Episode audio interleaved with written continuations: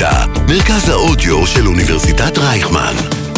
כל האוניברסיטה אודיוורסיטי. מסביב לעולם ב-40 דקות. מסע פוליטי בין מדינות ותרבויות. עם יוסי מצרי. שלום לכולם, וברוכים הבאים לעוד פרק של מסביב לעולם ב-40 דקות, כאן בכל האוניברסיטה. בשנים האחרונות דובר על היחלשותה של אירופה, והאם בכלל האיחוד האירופי נחוץ. האיום והאגרסיביות הרוסית הוכיחו אחרת. כדי להבין איך בעצם עובד האיחוד האירופי, הצטרף אלינו עורך דין דביר אביעם עזרא. עורך דין אביעם עזרא מחזיק תואר שני במשפט לאו- בינלאומי, גר בבריסל ועובד בתעשיית הייעוץ. בנוסף לכך, עורך דין אביעם עזרא הוא ראש תחום מדיניות בארגון פדרליסטים אירופאים צעירים, JEF, בבלגיה. בין היתר, עורך דין אביעם עזרא מפעיל את הפרויקט "מה קורה באירופה", פרויקט לשיפור הסיקור והניתוח של הפוליטיקה האירופאית בישראל. שלום דביר, איזה כיף שאתה איתנו. שלום יוסי וכל המאזינים. אה, אז בעצם, אה, איך נולד האיחוד האירופי?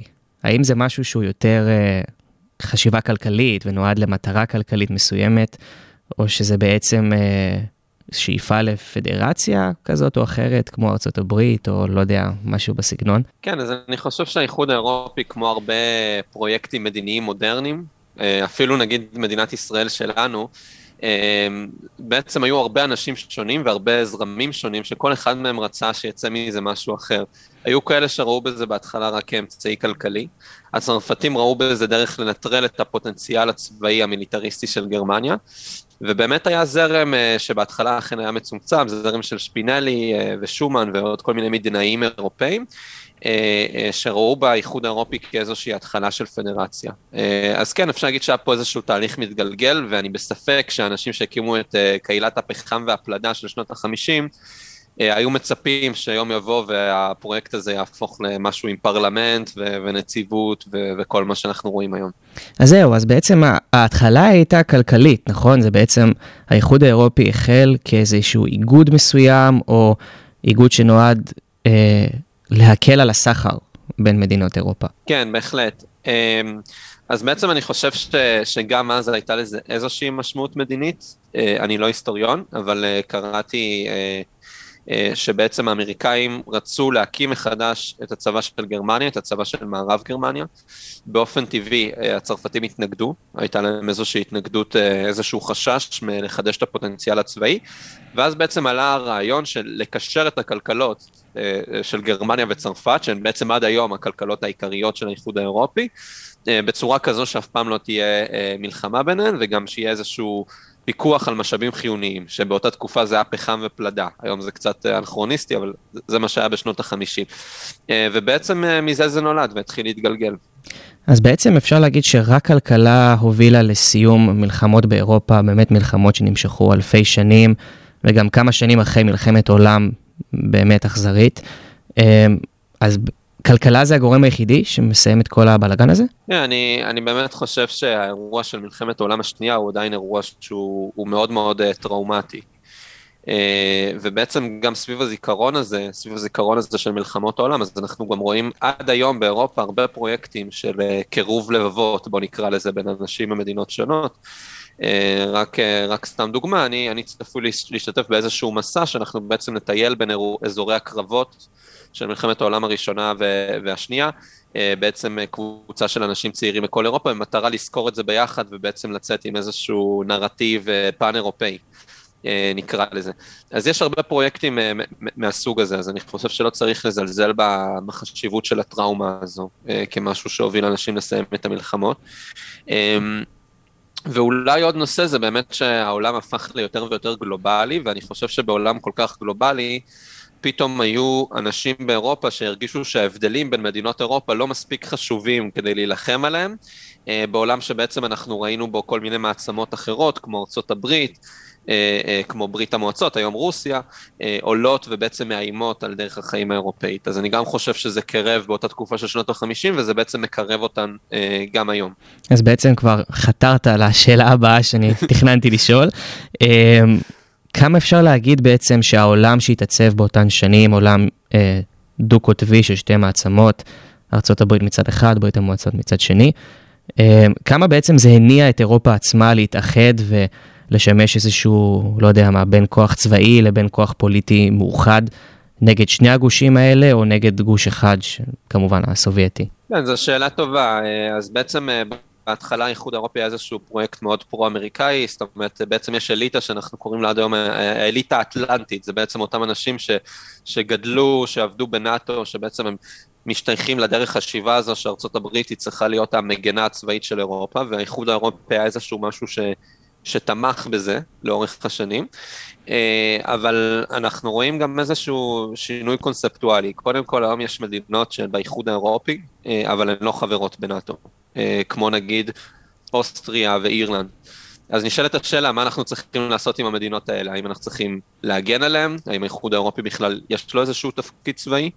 אה, ויותר ויותר אנחנו רואים שכן. אנחנו רואים שהאיחוד האירופי אה, אישר לדוגמה תוכנית שנקראת אה, Strategic Compass, שזו בעצם תוכנית אסטרטגיית ביטחון לאומי נקרא לזה, בפעם הראשונה של ההיסטוריה של האיחוד. אז יש פה איזשהו צעד מאוד גדול לכיוון הזה, לכיוון של הקמת כל מיני כוחות צבאיים, בינתיים יותר אד-הוק, לקונפליקטים ספציפיים ולא איזשהו צבא קבוע, אבל אנחנו רואים שיש איזושהי אה, התקדמות לכיוון הזה. אה, ומעבר לזה, האיחוד האירופי באמת אין לו את השאיפה, בוא נגיד, להיות מעצמת על בפני עצמה. אה, אבל כן יש יותר ויותר אנשים באיחוד האירופי שאומרים שבעולם שהוא דו-קוטבי, זאת אומרת בעבר זה ארה"ב ברית המועצות, היום זה אולי ארה"ב בצד אחד וסין ורוסיה בצד שני, אולי האיחוד האירופי יכול לייצג איזושהי דרך שלישית, דרך אחרת. אמ, ובשביל המטרה הזו בעצם הצרפתים בשנים האחרונות, תחת מקרון, דוחפים רעיון של אוטונומיה אסטרטגית. אה, לאן זה יתקדם? מאוד מוקדם לדעת, אבל, אבל אין ספק ש, שמה שהיה בעבר, שהאיחוד האירופי היה איזשהו אה, צלע שלישית, בוא נגיד, של האסטרטגיית הביטחון האמריקאית, אה, לדעתי זה לא מה שיהיה בעתיד. ומה בעצם אומר השינוי הזה של אה, אוטונומיה אירופאית ומה שדיברת כרגע, כי כמה זה יכול להיות שונה מהדרך שבה ארצות הברית מובילה את, ה, את העולם החופשי? איך אירופה רואה את עצמה נבדלת מהדרך שבה ארצות הברית מובילה? כן, אז, אז, אז קודם כל אנחנו רואים שיש הרבה פרויקטים שהם בוא נגיד הבייבי של האיחוד האירופי, כמו נגיד אה, בית הדין הבינלאומי לפשעי מלחמה, ה-ICC. אז בעצם רוב מדינות אירופה הן חברות בבית הדין, הן מאוד תומכות בו, בזמן שארצות הברית לא רק שהיא לא חתמה, אלא שתחת ממשלת טראמפ, אפילו העבירה חוק שקבע שאם ה-ICC יפתח בחקירות נגד אה, נגיד אה, גנרלים אמריקאים, אז ארה"ב תהיה מחויבת לנקוט בצעדים ולעצור בכירים ב-ICC. אז בעצם אנחנו רואים פה איזשהו הבדל מאוד משמעותי, האיחוד האירופי תומך באיזשהו קונספט של משפט בינלאומי, שארה"ב עדיין לא שם, בוא נגיד ככה. אה, וגם יש עניינים שהם יותר אה, קונקרטיים, נגיד, אה, נגיד לדוגמה בנסיגה האמריקאית באפגניסטן, אז מדינות אירופה רצו להמשיך את הפינוי מכבול. וגם למעשה היו שיחות, אנחנו יודעים, זה מכל מיני הדלפות, אנחנו יודעים שהיו איזה שהן שיחות בין הטליבן למדינות אירופאיות שאולי היו מאפשרות לדבר הזה לקרות, מעבר לנסיגה האמריקאית. אבל בעצם הגיעו למסקנה שלא הייתה להם את היכולת המבצעית לעשות את זה. זאת אומרת, פיזית לא היה למדינות אירופה את הכוחות הנדרשים, את הציוד הנדרש, כדי להמשיך לבצע פינוי בתנאים כל כך קשים. אה, אה, ובעצם זה משהו שהרבה אירופאים אומרים, אנחנו צריכים ללמוד מהשיעור הזה, שרצינו לעשות משהו אבל לא הייתה לנו את היכולת, צריך ללמוד מזה את השיעור ולייצר את היכולות האלה כדי שיהיו לנו בעתיד. אה, מעבר לכלכלה, הצעד המשמעותי הנוסף הוא אמנת שנגן, שנחתמה ב-1985. האמנה קובעת על מעבר גבולות חופשי בין המדינות החתומות, וזה בעצם, לדעתי, הסמל של אירופה, הגבולות החופשיים והמעבר בין מדינה למדינה. אמ, וזאת, במהלך השנים נוצרה בעיה שנראה לי לא חשבו עליה אה, בהתחלה, הנושא של ההגירה. מה שבאמת מתחיל כן. לפלג את הקצה הימני והקצה השמאלי בפוליטיקה האירופאית. אמ, מה אתה יכול לספר לנו ככה על האמנה הזאת, מה היא קובעת, לא קובעת, ו... איך זה עובד בעצם? כן, אז קודם כל היא נחתמה בשנגן, אה, עיירה ממש חמודה בלוקסמבורג, אה, ממליץ, יצא לי להיות שם, אה, לא רחוקה מבריסל, אבל, אבל מעבר לזה אני באמת חושב ש, שזו אמנה שהיא מאוד משמעותית מבחינה כלכלית וגם מבחינה אנושית. זאת אומרת, האמנה מאפשרת לכל אחד לעבור, לגור, ללמוד איפה שהוא רוצה ברחבי אירופה, וזה באמת ייצר דור חדש של אנשים ש, שגדלו אה, סביב הדבר הזה. סטודנט אירופאי ממוצע לומד בחו"ל. אין דבר כזה שאתה עושה היום אה, תואר שני באירופה ואתה לא לומד בחו"ל, וחלק גדול ממה שמאפשר את זה זו אמנת שנגן. אה, וזה בעצם ייצר דור שיש לו איזושהי זהות שהיא הרבה יותר פן-אירופאית, שמתחתן עם אנשים ממדינות אחרות, וזה משהו שהוא מאוד מאוד, מאוד מאוד נפוץ כאן. עכשיו, לגבי הדיון הציבורי על האמנה, אני לא חושב שיש הרבה אנשים באירופה היום שמתנגדים לאמנת שנגן ככזו.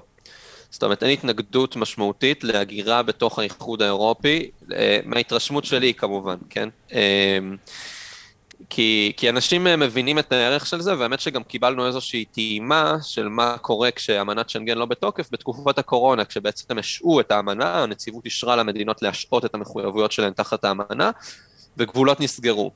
אה, ובעצם התוצאה הייתה גם מחסור במוצרים, כי פתאום משאיות לא יכלו לחצות את הגבול, או היו עם זה כל מיני בעיות, אה, אבל גם המון טרגדיות אנושיות, זאת אומרת, אה, פתאום מישהי שגרה באיטליה, אבל אימא שלה מהולנד, לא יכולה לבוא לבקר אותה, ואנחנו, היו על זה הרבה הרבה מאוד סיפורים בתקשורת האירופאית.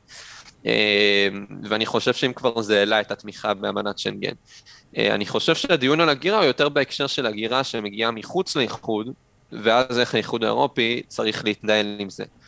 האם אנחנו פשוט אה, משאירים את אותם אה, מהגרים במדינה הראשונה שהם הגיעו אליה, או האם אנחנו מפזרים אותם באמצעות איזושהי קווטה ברחבי האיחוד האירופי. אה, אז אני חושב שזה איזשהו דיון מדיניות מאוד מאוד משמעותי. וגם כמובן יש את השאלה, אם אנחנו מצרפים מדינות חדשות לאמנת שנגן,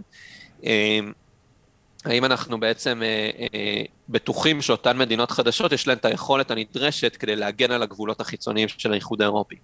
אה, נגיד, נדמה לי שעכשיו יש דיון כזה בנוגע לקרואטיה, אה, לא בטוח, ש, שהנציבות אמרה שאוקיי, יש להם עכשיו את היכולת להצטרף ל, ל, לאזור שנגן, כי אה, משמר הגבול שלהם מספיק חזק. אה, אז זהו, זו, זה דיון שהוא עדיין מתמשך, אבל אה, ללא ספק מדובר באבן יסוד. ואני חושב, בוודאי בבלגיה, אבל אני חושב שגם בשאר אירופה, אני חושב שרוב האירופאים כן תומכים באמנה. אוקיי, okay, אה, האם לדעתך, ה... איך בעצם עובדת ההגירה ה... אה, מבחוץ כלפי פנים? זאת אומרת, מהגרים שבאים אה, לאירופה ונכנסים בשערי איטליה לדוגמה, או יוון וכולי. האם כשהם נכנסים האמנה הזאת היא עדיין תקפה כלפיהם, או שיש איזשהו חוק מסוים שמסדיר את שהותם במדינה אליהם הם נכנסים?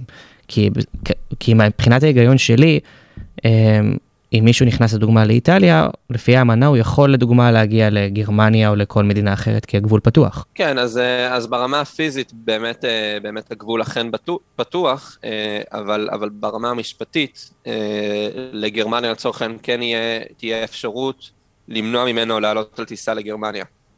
זה משהו שהוא בהחלט אפשרי.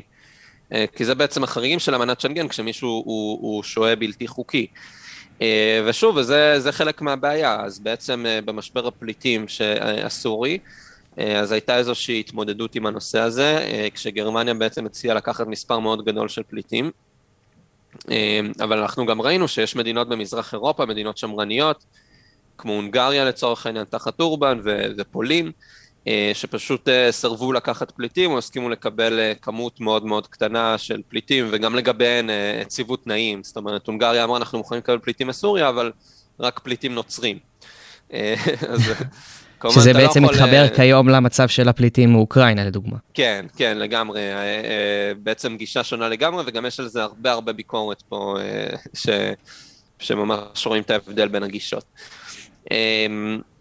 אז, אז, אז כן, אז אני חושב ש, שכל הנושא הזה הוא לא, הוא לא לגמרי מוסדר, אין איזשהו הסכם מחייב בנושא הזה, ואנחנו יודעים שהנציבות כן עבדה, אבל בגלל איך שהאיחוד מתנהל, אם רוצים לעשות שינויים משמעותיים בהסכמים שהקימו את האיחוד, צריך את הסכמת כל המדינות. אה, והונגריה כרגע, אה, יחד עם עוד כמה מדינות מזרח אירופאיות, לא יהיו מוכנות אה, לשינויים כאלה. אז בעצם מעבר לאמנת שנגן, הצעד המשמעותי הבא בהיווצרותו של האיחוד האירופי, אה, היא אמנת מסטריכט, שבה סוכם על אה, מטבע משותף לכל אירופה, אה, האירו.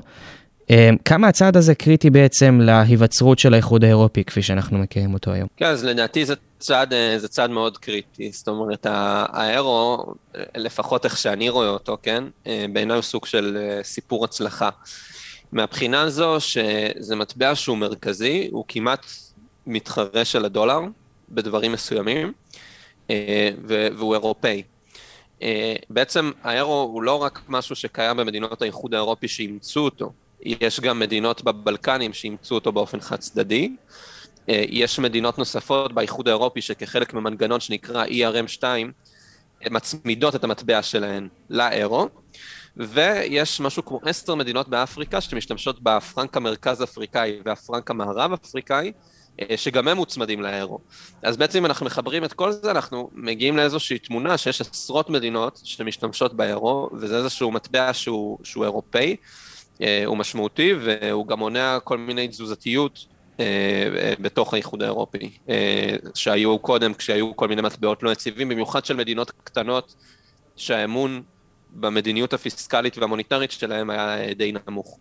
אז האם בעצם אבל האירו לא יוצר איזושהי תלות מסוימת אה, של המדינות הקטנות במדינות הגדולות? אה, כי ראינו לדוגמה מה קרה ליוון, והיה איזה שם סיפור עם גרמניה, שבסופו של דבר גרמניה כן. באה וכיסתה את החובות של יוון והצילה אותם אה, מפשיטת רגל. זה לא יוצר איזשהו מתח בתוך האיחוד האירופי, בין מדינות, בין ממשלות? לא, כן, חד משמעית. אני חושב שהבעיה עם האירו, והאמת שזה משהו שהוא מאוד אופייני לאיחוד האירופי באופן כללי, זה שעשו סוג של חצי עבודה. זאת אומרת, הלכו על מטבע, על מטבע אחד, אבל לא הלכו על מדיניות כלכלית משותפת. נתנו לכל מדינה פחות או יותר לעשות מה שהיא רוצה. אה, עכשיו, היו תנאים של איזושהי בריאות פיסקלית שאמרו, אוקיי, מדינה לא תוכל להצטרף לאירו, אלא אם כן אנחנו יודעים שהיחס חוב תוצר שלה הוא נמוך וכולי. אה, אבל, גרמנ... אה, אבל יוון פשוט אה, בישלה את הספרים. זאת אומרת, אנחנו יודעים היום שהיא בישלה את הספרים, ועוד יותר גרוע מזה זה שכנראה גם באיחוד האירופי ידעו ש... שהמספרים שיוון מספקת הם לא מספרים נכונים, אבל הם כל כך רצו לגרום ליוון לאמץ את האירו, שהם בעצם לא, לא עצרו רגע לחשוב על ההשלכות. אז אני חושב שכשמדינה קטנה מאמצת את האירו, חד משמעית, אני, אני, אני לא כלכלן, אבל אני באמת חושב לאור ניסיון העבר שהיא צריכה לחשוב על זה טוב טוב, צריכה לחשוב האם היא מוכנה לאמץ מטבע כזה שהיא לא תוכל להדפיס יותר ממנו באופן חד צדדי אה, במקרה של משבר. אה, אבל מצד שני, אני חושב שאם האיחוד האירופי יתקדם לכיוון של מדיניות כלכלית משותפת, אז אה, זה מאוד הגיוני שיהיה מטבע אחד, זה מפשט ומוריד כל כך הרבה עלויות סחר, שזה פשוט משתלם. ואגב, אנחנו כן, אנחנו כן הולכים לכיוון הזה, זאת אומרת, בתקופת הקורונה היה עניין תקדימי של חבילת Next Gen EU, שזו בעצם איזושהי חבילת סיוע אה, של מאות מיליארדי יורו, שהלכה למדיניות האיחוד האירופי, אבל מה שמיוחד בה זה שהיא מומנה באמצעות אגרות חוב משותפות, שזה משהו שלא התאפשר קודם לכן תחת כללי האיחוד האירופי. אה, וזה בעצם אה, גם היה משהו שגרמניה סירבה לעשות אותו במשך עשורים. אז משבר הקורונה בעצם הוביל לשינוי משמעותי בהקשר הזה, ואני חושב שהמגמה של האינטגרציה הזו היא רק תמשיך הלאה, עכשיו יש דיבור על חבילת התחמשות צבאית, שאולי גם היא תמומן מאיזשהו חוב משותף, אה, אבל גם אם לא, אני חושב שברגע שזה נעשה פעם אחת, זה כבר ייעשה בעתיד, כמו שאנחנו מכירים את התקדימים הפוליטיים האלה. אז בעצם נלך טיפה אחורה, מקודם הזכרת את הנציבות האירופית. אז השאלה אולי הכי בסיסית, איך בעצם האיחוד האירופי עובד? איך הפרלמנט הזה מוקם? איך האזרחים מצביעים אליו? מי מייצג את מי? איך כל העניין הזה עובד? וואי, זה אפשר לעשות uh, תואר שני שלם רק בנושא הזה, ו- ויש אנשים שגם עושים את זה, יש אנשים שגם עושים את זה.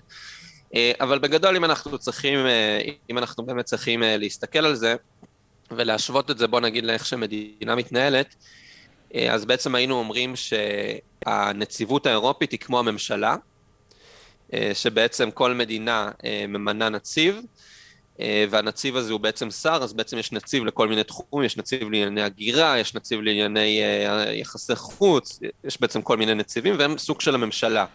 זאת אומרת, הם מנהלים את האיחוד האירופי ברמת ה-day to day, הם גם מציעים כל מיני רגולציות אה, וכולי. והרשות המחוקקת של האיחוד האירופי זה בעצם שני גופים, זה הפרלמנט האירופי, אה, שבעצם הסמכויות שלו הן יחסית מוגבלות, בעיקר כי בניגוד לפרלמנטים אחרים, אין לו את הזכות היוזמה החקיקתית. זאת אומרת, הוא לא יכול להציע חקיקה בפני עצמו. הוא יכול לבקש מהנציבות לנסח חקיקה, הוא יכול לדון בחקיקה שהנציבות הציעה לו, אבל הוא לא יכול בעצמו אה, להציע איזשהו חוק ו- ולהעביר אותו הלאה. אה, אה, ובעצם זה הבית התחתון של, הפר, של הרשות המחוקקת האירופאית, ויש את המועצה האירופאית שהיא מורכבת ממנהיגי המדינות האירופאיות, שהיא בעצם סוג של הבית העליון אה, של הרשות המחוקקת האירופאית, והיא גם מצביעה בתוך עצמה על החקיקה שעוברת בפרלמנט. וכמובן לאיחוד האירופי גם יש, יש בתי משפט משל עצמו, יש את בית הדין לצדק של האיחוד האירופי ויש את בית הדין העליון של האיחוד האירופי. אז בעצם כש...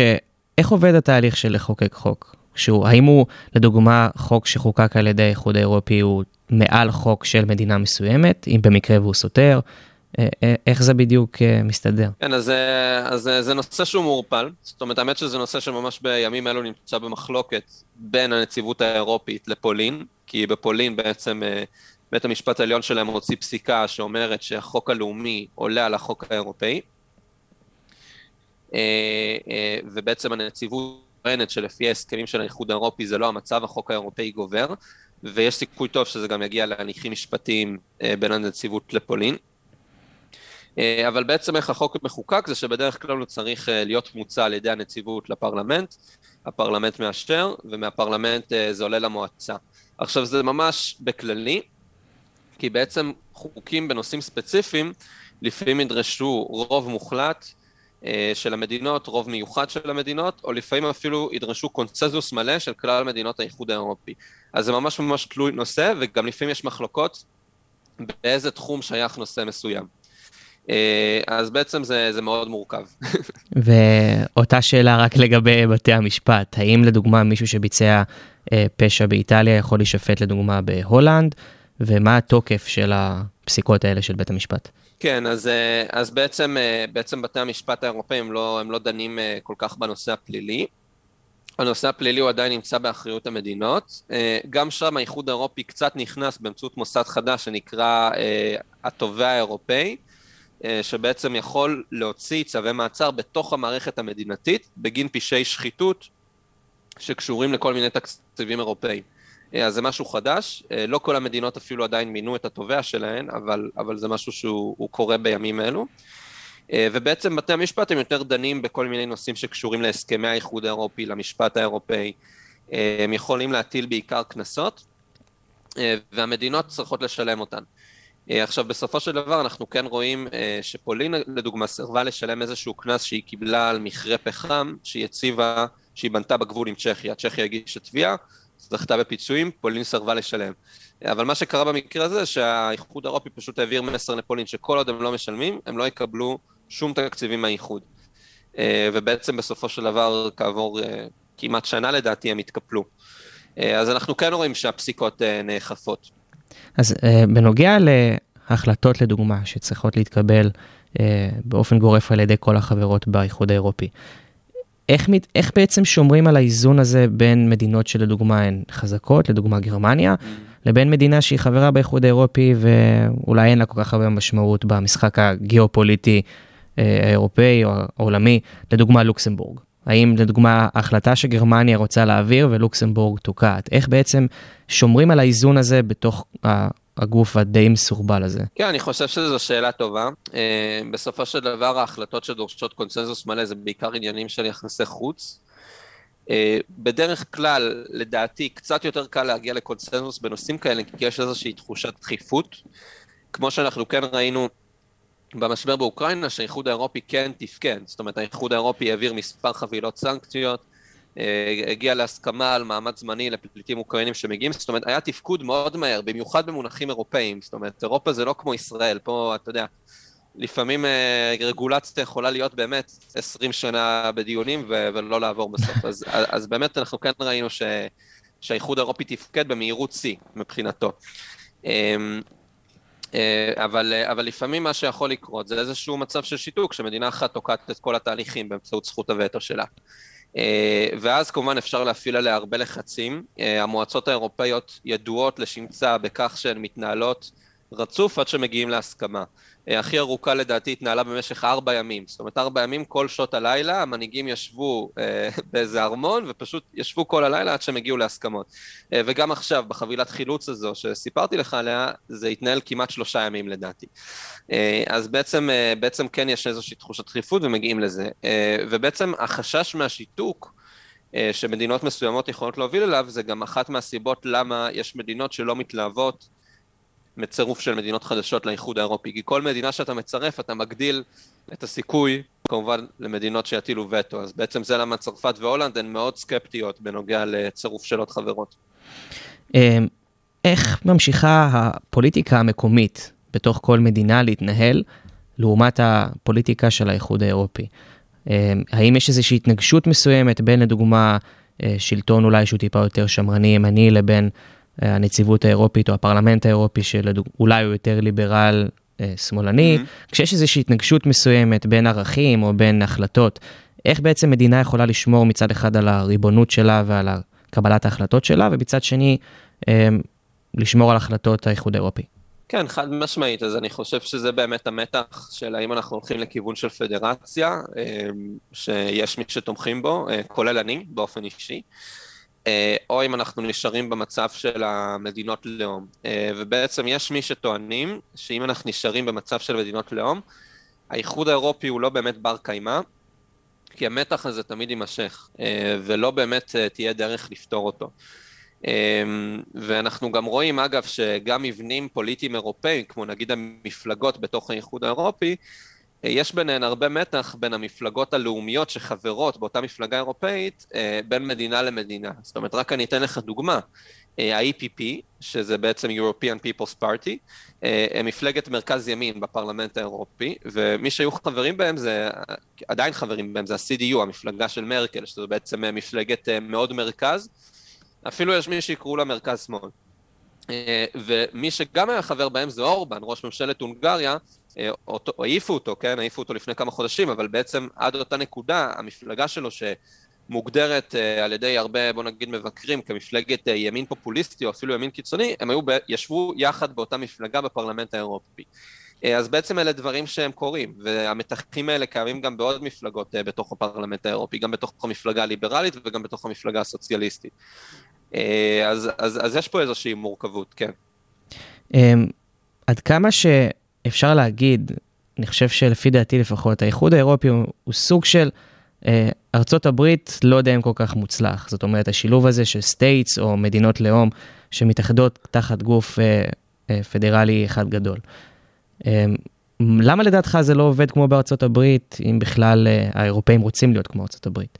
כן, אני חושב ש, שבעצם, אה, כמו שאמרתי, היו הרבה אנשים שראו דברים, חדש, דברים שונים ב, באיחוד הזה. היו מי שראו בזה רק בנפיט כלכלי, אה, זאת אומרת, נגיד חלק ממדינות מזרח אירופה, היו כאלה שראו בזה אה, באמת עניין אידיאולוגי של איזושהי זהות אירופאית, ובעצם היו גם מדינות שגורמים משמעותיים בהם לא רצו להצטרף לאיחוד האירופי, זה גם משהו שאנחנו צריכים לזכור, זאת אומרת, הגורמים האלה עדיין קיימים והם מתנגדים לכל הפרויקט הזה בכלל.